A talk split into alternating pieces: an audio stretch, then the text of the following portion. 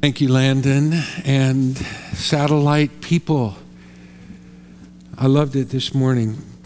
It's good to have uh, such uh, good people filling in and uh, leading us in worship this morning. I also want to thank Victoria for sitting beside me this morning, proving to you all that I'm not radioactive. Obviously, she had seen this because she's seen my wife sit beside me without effect. And uh, so it's okay to sit next to the pastor. It's good to be home. We've been away two weeks. It has been so weird. And, and um, for the first time in 16, going on 17 years, I've been away uh, Christmas Eve and Christmas Sunday and New Year's Eve, New Year's Sunday. So, um, yeah, that was an adjustment. Even though I wasn't here, I was feeling you yeah, I was, I was here in, in so many ways. And it is good to be, be home. And I'm very thankful for Tim filling in in all respects. It's, uh, it's great to work with such dedicated people.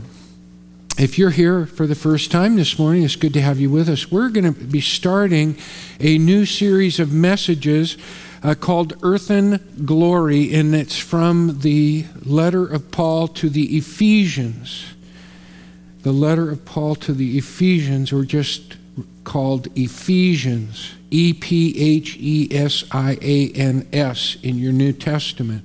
So we're going to be in Ephesians chapter 1, verses 3 through 14 this morning.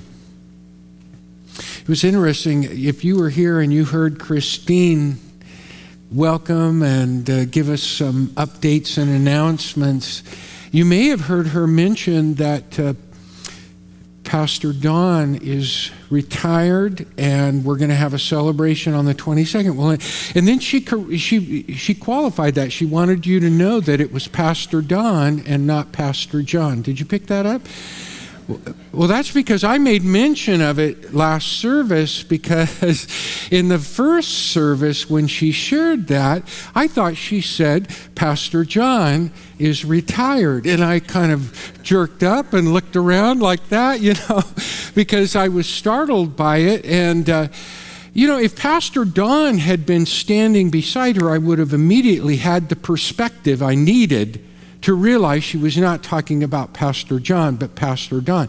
And lest you think this is just my problem, like I have a hearing problem, even when I was much younger and had excellent hearing, we lived next door to a guy who was, well, his name was Don. And every time his wife would, if I were in the backyard on my side of the fence and she would say, Don, well, half the time I heard her saying, John, and uh, we would have a short conversation. In fact, and this is, I would never tell you anything but the truth, such as I know it. But in the first service, somebody who knows me very well looked right at me and called me Don.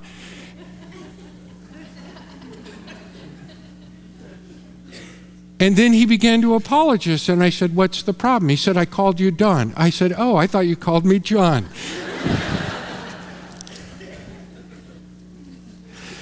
Perspective really makes a difference. There are lots of things that can give us perspective. In 1997, a conference took me to Chicago for the very first time. I'd never been to Chicago.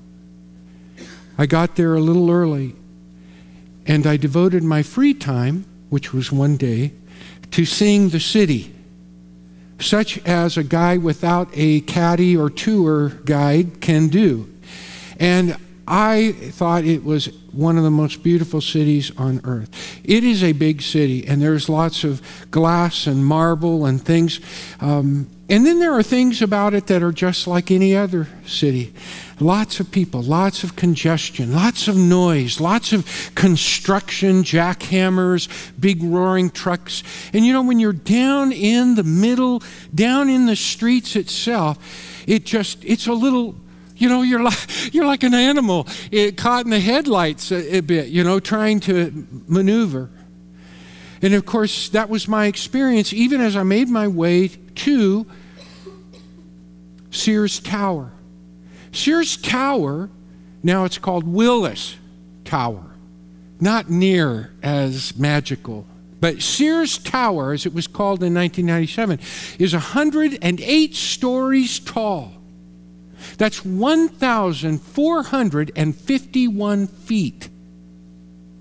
Sears Tower in 1997 was not just the tallest building in Chicago, but it was the tallest building in New York and the tallest building in the world. And I went from the hustle and bustle and the noise and the building and the congestion of the small streets, as it were,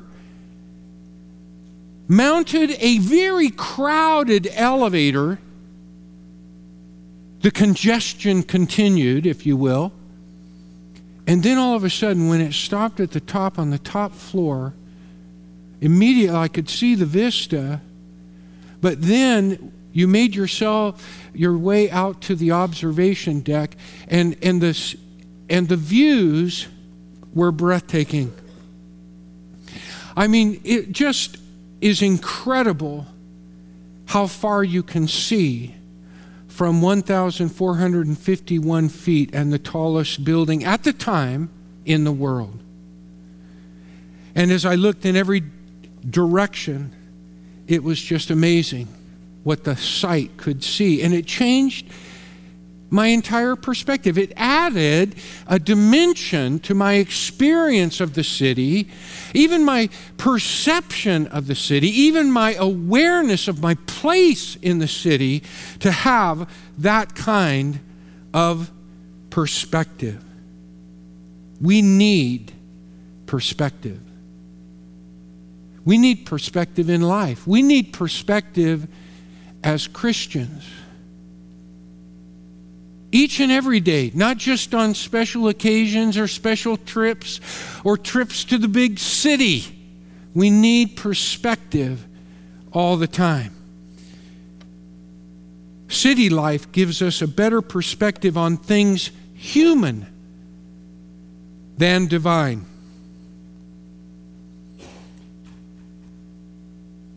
Even in Visalia, we can get mired you know, we can get kind of slowed down and stuck in the daily details of life and the hustle bustle of our own little world. And it is almost as though the maps don't go beyond Visalia or even beyond our home or beyond our place of work sometimes. And it seems like that's all there is. And it's down in those details of daily city life, if, if you will, that things of perspective are very, very human. But if you leave the city, you get outside the city and go into the high country.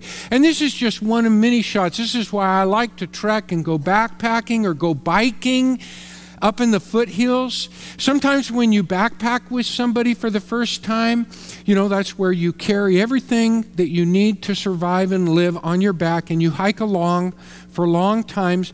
And some people who are new to it, they walk like this. Do you see what? They walk with their heads down all the time. And if you ask them a question, they go, Yes, yes. What do you want? Or biking. Sometimes we're biking along and I'm looking all around while I bike and I'm seeing the vistas and the horizon and I see wildlife. And I'll say, hey, did you see that? He's just, you know, got his eyes on his wheel all the time. And that's the way we can be sometimes. And God needs to pull us out of all of the details of our little world and give us some perspective, such as we get when we're taken to a high tower or to a high mountain. And I chose this picture because of the sense of space and dimension. You can almost drown in all of the air and all of the space let alone the three lakes you see there and those high peaks that are like, you know, a perimeter wall on a towering city. And when you come back into the city, you come with a, a different sense of what you've seen and what the world is made of and who you are. And it adds something. You know, it adds something to the way you see yourself in this world. Perspective. Perspective is important to how we interpret things, interpret the meaning of things, the importance of the things around us, what their play is in the bigger picture of what we call reality and existence. The Apostle Paul in Ephesians, in the opening verses of this very first chapter, it's almost like he takes us out of the city and he takes us up to a high peak or a high tower. He says, Look down on all of that. But more than that, look up and around and take it all in. And in a sense, theologically and spiritually, he gives us a truer perspective of who we are. Almost like if you were away on retreat for a while. And from there, you could look down on the city, just as if you go up into the high country, as, as I enjoy doing at night, you can actually, if you're high enough, you can look down on this valley and you can see the lights of the city. And in a way, Paul takes us away from the city so that we can see the city more clearly. And he does that in the very first three chapters of his letter. And then in the last three chapters, he leads us back into the city. And with the perspective that we've gained, we look at some of the realities of everybody's everyday life and Christian conduct. And so we come out of Ephesians with, a, with this clearer picture and perspective on who God is and the world and Jesus and the Holy Spirit and Christian conduct and the means of salvation and the significance of the church and who we are, not only in the world, but to one another and within the church to the world, and spiritual warfare and the cosmology and ontology of existence all in this six chapter letter. So I want you to be reading it. It will refresh and encourage you, it will give you perspective. And you need to see yourself, you need to read it as though it were an intimate communication and message to you. And it is. And yet, this letter of Ephesians is different from Paul's other letters. It's almost like a t- to whom it may concern. And it is actually, we believe, addressed to Ephesians, but for various technical reasons, which I won't bore you with, we believe it was also meant to circulate to other churches in the area. Here's a picture of Ephesus, that great city, can you recognize where that is? You can see up in your upper left hand corner the boot of Italy and Rome, the word Rome, the city of Rome in red. That gives you some sense of where Ephesus is in relation to Rome. Ephesus was the third largest city in the world. Next to Rome, who was number one, then came Alexandria in Egypt, and then came Ephesus. And remember, Paul spent two years in the city of Ephesus. In fact, he experienced some really trying circumstances. People didn't always take kindly to Paul. And he was even drawn into the arena and tried before the provincial governor while he was there. Ephesus was a pagan city. That means that the believers there, I mean, the people there, unlike the believers, they believed in many gods, the Greco and Roman gods. And in that scheme of things, they wanted very much the favor and the, the good fortune of the gods, and they would, in their superstition and fear, they would offer sacrifices. They would submit the interpretation of those sacrifices to the diviners who would open the, the animal up and read its, its entrails to interpret, or the way birds flew as the augurs interpreted them. And these people hungered to know God and to know what God was all about and how the gods were, so to speak, uh, disposed to them. And it's into this situation Paul writes to the Christians. It is amazing what we read. And I would just, uh, with this vast vista and perspective that Paul gives us in the opening of this chapter, I would like to read just one sentence this morning. But I have to tell you, this one sentence is 202 words long. This one sentence begins in verse 3 and goes all the way to verse 14. In our English translations, this one sentence is often divided into three or four sentences. But in the Greek language in which Paul wrote this letter, it is one sentence. You must keep that in mind. Because in this one sentence, it's almost as though Paul is breathless in his praise, in his doxology, which is a way of saying glorifying God. And why? Well, he tells us because of what God has done in Jesus Christ. In fact, in this one sentence of 202 words, Paul mentions Jesus Christ 13 times. 13 times in one sentence. One breathtaking sentence. As he reveals to us, speaks to us, unfolds to us God's plan and purpose in Jesus Christ, which was hatched in the secret counsel of God's own mind before the creation and foundation of the world. And it was there that God determined and decreed to do such things in, in, in, and through, through, through, and by, by, by Jesus Christ for the world, for all of us.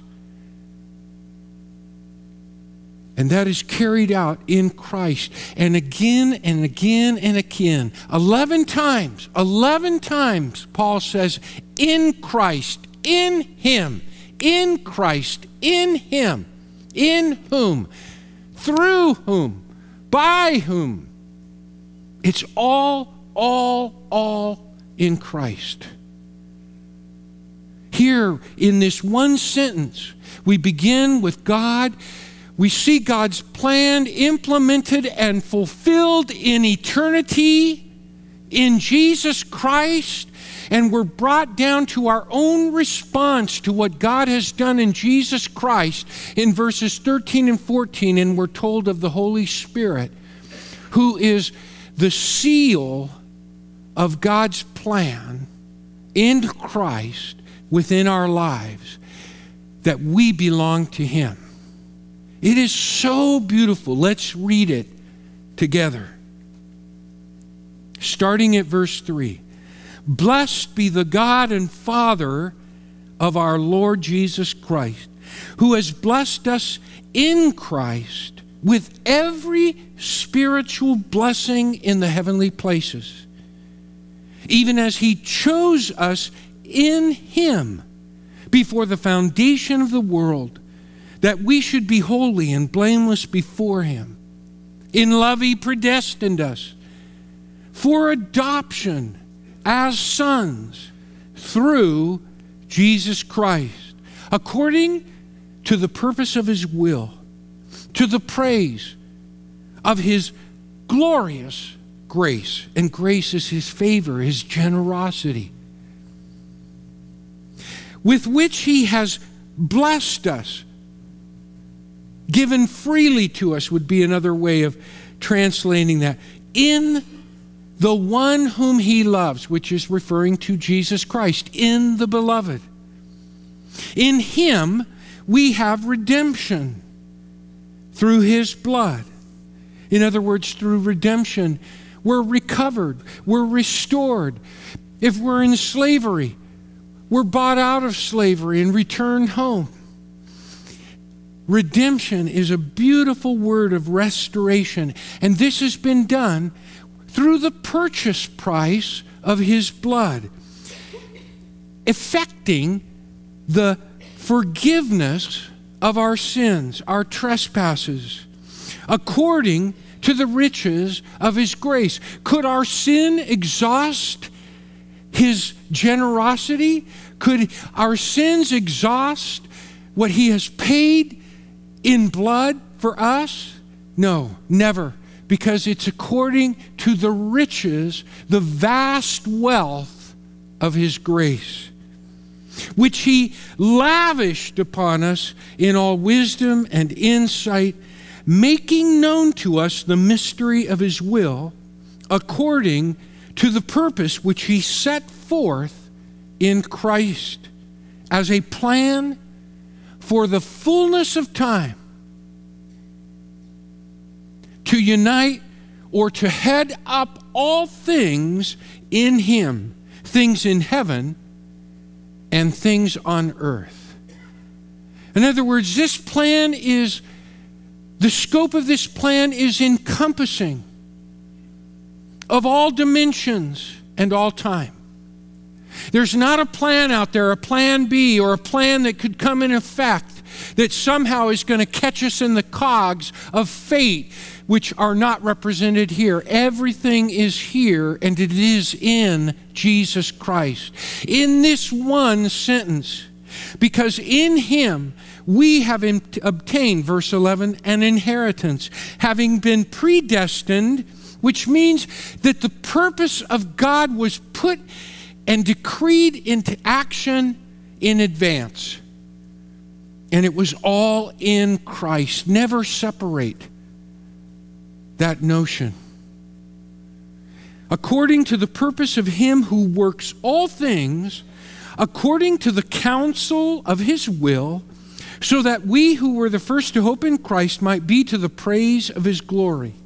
In Him also, when you heard the word of truth, the gospel of your salvation, and believed in Him and were sealed with the promised Holy Spirit, who is the guarantee or the pledge of our inheritance until we acquire possession of it to the praise of his glory. Wow. It really is. You, you got to reflect on it. You've got to reflect on it. It amazes me how much there is to be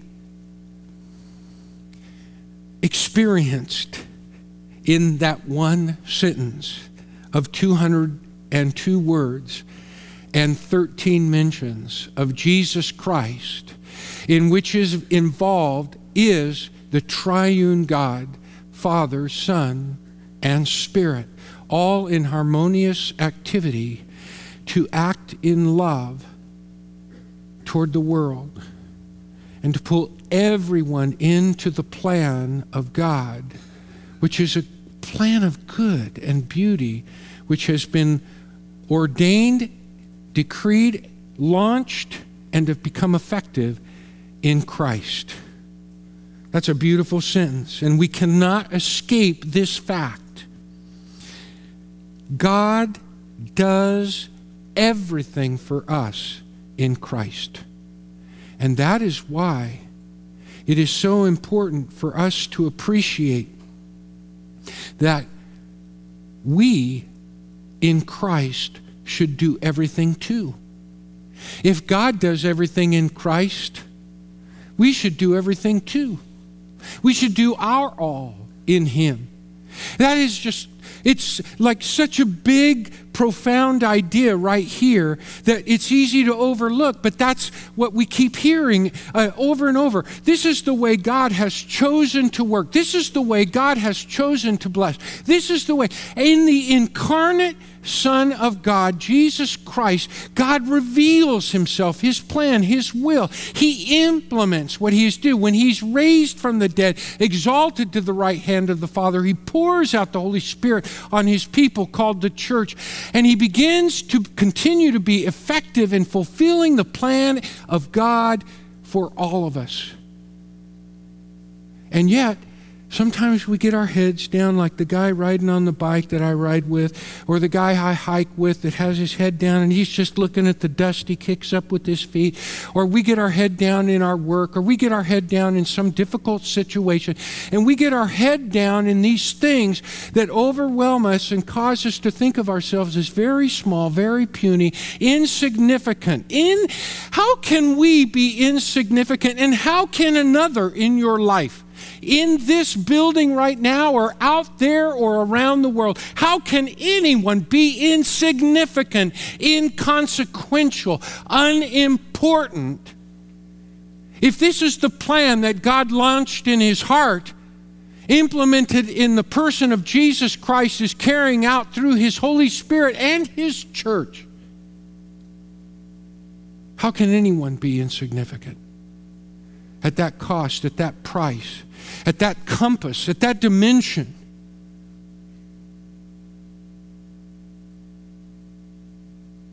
And it means that each and everything we do, even little things that the world thinks is, you know, you're just a nobody. What you do is not important. Really, is that true? The little things that you do, even in your own home or with your own family, they contribute to the development of a character of a person. If that person is in Christ, that person is eternal. Even if that person isn't in Christ, that person can make a difference. We, ne- we never know where gr- a great leader, a great scientist, a great musician, a great person is going to come from, but they always come, usually in some sense, from the humblest of means. Somebody invested, somebody believed in, somebody saw something in that person. And why don't we? Why don't we realize that our child, I'm not talking about being a helicopter parent in which your child can do no wrong, but I am talking about seeing the potential because you have perspective in your heart as to who that child is in the eyes of God and in the eyes of His master plan and the value that He places upon that child, or as He places upon you as you see yourself in the mirror, or the person sitting at the end of the row, or the person out there on the road, or the person that you haven't met yet, that person that we like to say, I don't know strangers because everybody is a friend to me.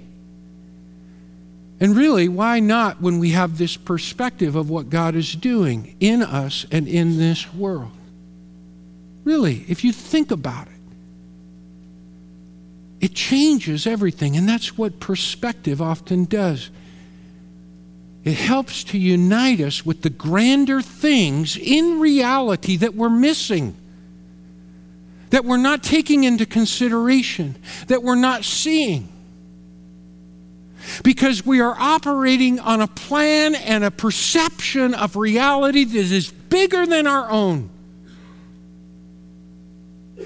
But do you notice that when we're driven by our own petty plans, okay, I, I won't call your plans petty, but mine are petty. And when I'm driven by those small petty plans, it's funny, they just, everything gets, I always get smaller. It's like I'm folded into myself, into my own selfishness. It just seems to be a part of our nature sometimes, unless something of that grander perspective pulls us outside of ourselves and reintroduces us to the grander things of the world to which we belong how much more in Jesus Christ? how much more? If one person gets hold of that, if that seed is planted in one person in here, that is a power and a potential that we can't even imagine. Every grand and great experiment in life has been born with an idea. What idea is bigger than that? And if that idea gets into your heart and you realize you are at the center of God's plan in Jesus Christ,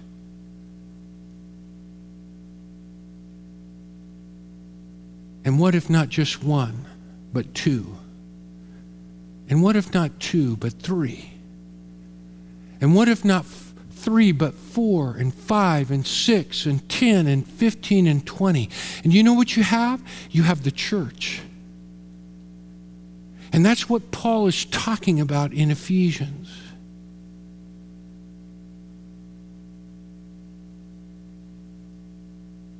He breaks this sentence down into three important expressions. The first one is in verse 3. By the way, I know these are important expressions because, and, and people rearrange it in different ways, but there are three important participles that the whole structure hangs on in the Greek language. But in our Bible, they're very clear expressions. The first is in verse 3. He, that is God, in Christ, blessed us. Blessed us. Verse 3. And then in verse 5, He, that is God, in Christ predestined us. And then, I'm sorry, did I? Yes. And then in verse 9, He, that is God in Christ, made Himself known to us. Those are three huge ideas that are developed in this first sentence here in Ephesians. He blessed us. He predestined us. He made himself, made his plan, made his heart, made his love, made it all known to us. And it's all in Christ.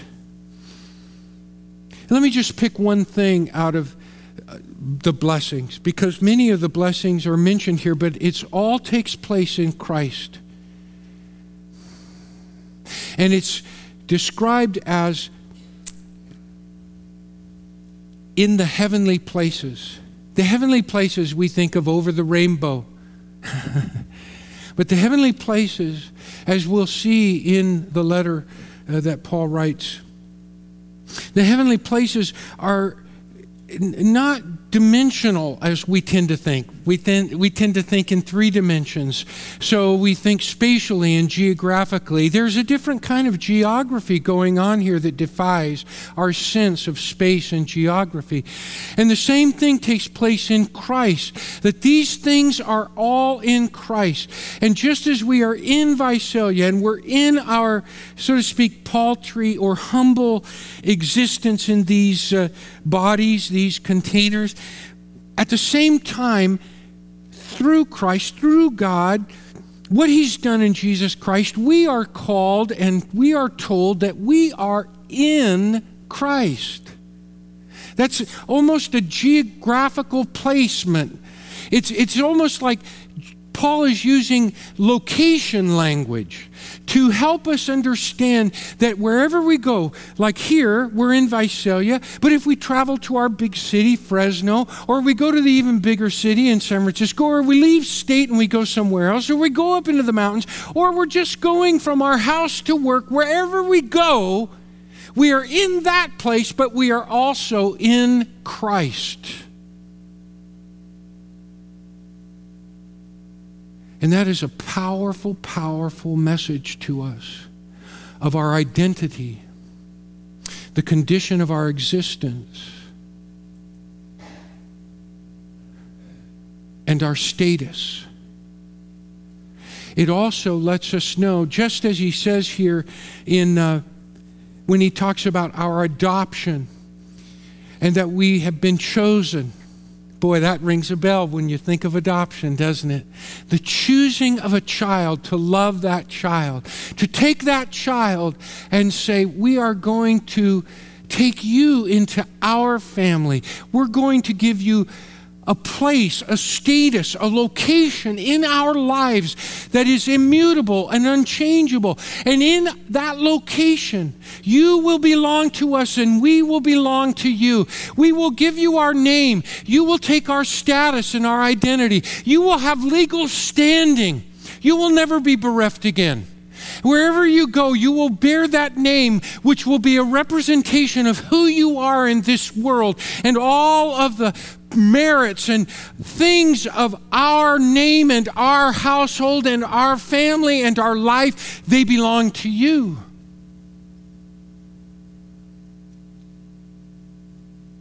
Our heritage, our legacy, and our inheritance belongs to you.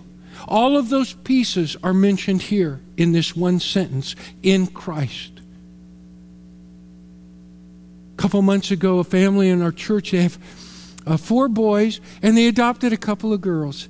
And they had a big party the day that the adoption was final. And there, you know, uh, next to the cake, the cupcakes, the finger foods, all the balloons and the confetti and stuff were pictures of the family all together with the judge and the official certificate, the legal document that sealed that adoption.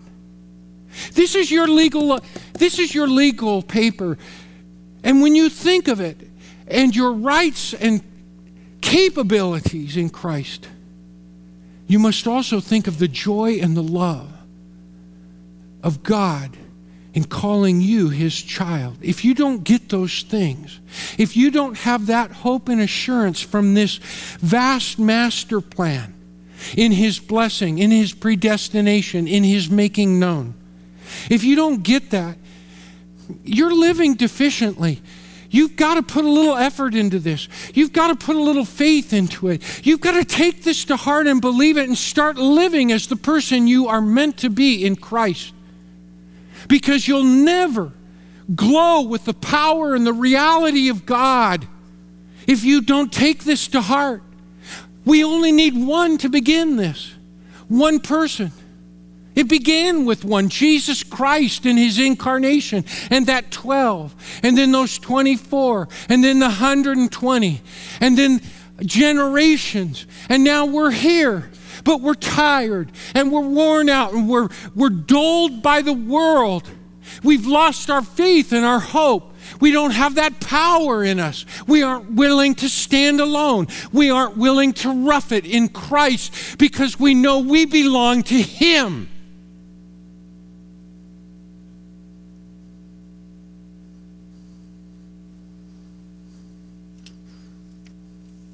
We're His child. God does it all for us in Christ. Let's do our all in Him, too. He does it all in Him. Let's do our all in Him. He did it all. That's the message.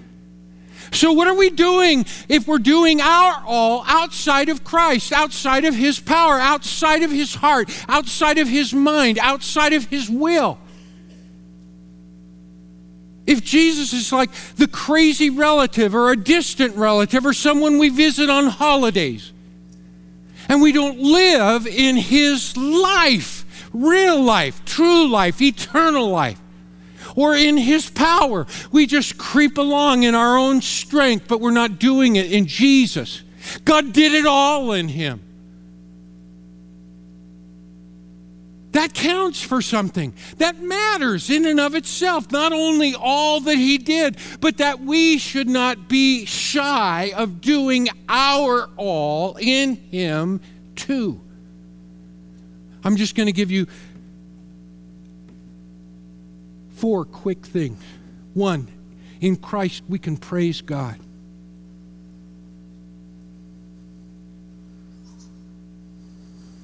What if our days we're filled with more praise and thanksgiving.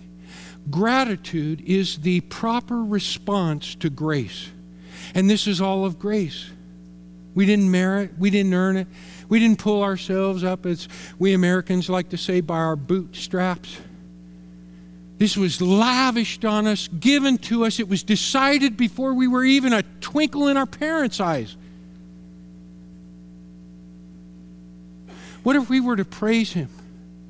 And that praise were to seek down into our soul, get under our skin, gurgle forth effervescently in joy. What, what kind of blessing would we be? And that brings me to the second point. In Christ, we are to be a people of blessing. We are bought, we are we're born by blessing. This blessing. Blessed be the God who blessed us in every spiritual place in the heavenlies with every blessing. Blessing, blessing, blessing. How in how did the church in America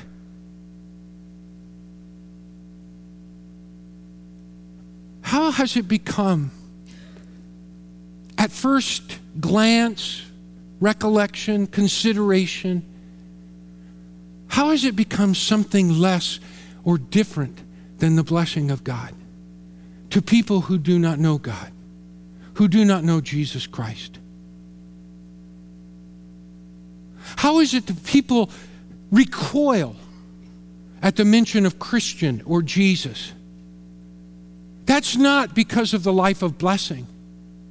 That is not because of the life of love. That is not because of the life of grace. When did we become police for God? Jesus is a big boy. He can take care of himself, and so can his Father. We don't have to take those things into our own control and be angry about people or judge people in advance. Let Him do that. Let us be the people of grace because we've been born of grace. Let us be the people of love because we've been born of love. Let us be grace community people because we are grace people. Let's let the power of grace and love in Jesus Christ do the changing. Let's let God change people. And let us be changed by that perspective. When we are full of God, when we are full of what Paul calls the Spirit in Galatians 5 22 and 23, this is, he says, when you're full, when He is in control, then there's an outcome, there's an effect, there's an impact. And how does Paul describe that? I'm going to tell you. Love. He calls it the fruit of the Spirit. Love, joy, peace, patience, kindness, goodness, faithfulness, gentleness, self control. That's the fruit. Not anger, not ugliness, not bitterness, not sourness, not condemnation, not judgment, not eyeing somebody else and making sure they're living their life perfectly, as though that were more important than looking into our own lives. Let's be people of blessing. Third, in Christ, we're to live and do our all. That means live by faith, trusting in Him, letting Him guide our thoughts, words, actions, and attitudes. The little things do matter, especially when we do them in the power and in faith in Jesus Christ. And the fourth thing, the two most important days in your life. This is attributed to Mark Twain. I haven't been able to source it, but it says the two most important days in your life are the day you are born and the day you find out why. The day you are born and the day you find out why. This could be that day for some of you to find out why you were put on this earth, why you were born. Because you've just read in that one sentence God's vision, God's desire, God's purpose, God's plan, God's hope for you. in Jesus Christ.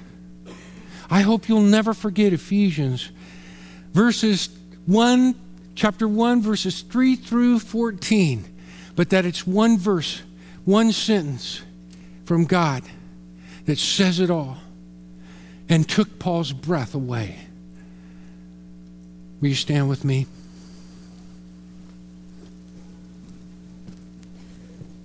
I'm going to pray for us. But if God has spoken to your heart, you know, He's not over the rainbow, He's not far away, He's here, He's present. Let that give you some perspective as you think about what God might be speaking to your heart this morning. I get passionate about this because it comes right out of my own experience in life. When I, some 43 years ago, gave my life to Jesus Christ, I have as much passion and energy for that as ever. If you've not begun that walk, that journey, if you've not discovered why you were born, we invite you to come. We're going to be up here right after I say amen. If you'd like to come forward, talk to us or pray for us, I'll be up here, pastoral staff, elders, and their wives. Let me, let me pray for us. God bless you. Heavenly Father, thank you for your word. Thank you for your great love for us in Jesus. And the work of your will in our lives through your Holy Spirit. Thank you for this vision of who we are and who we can be in Christ.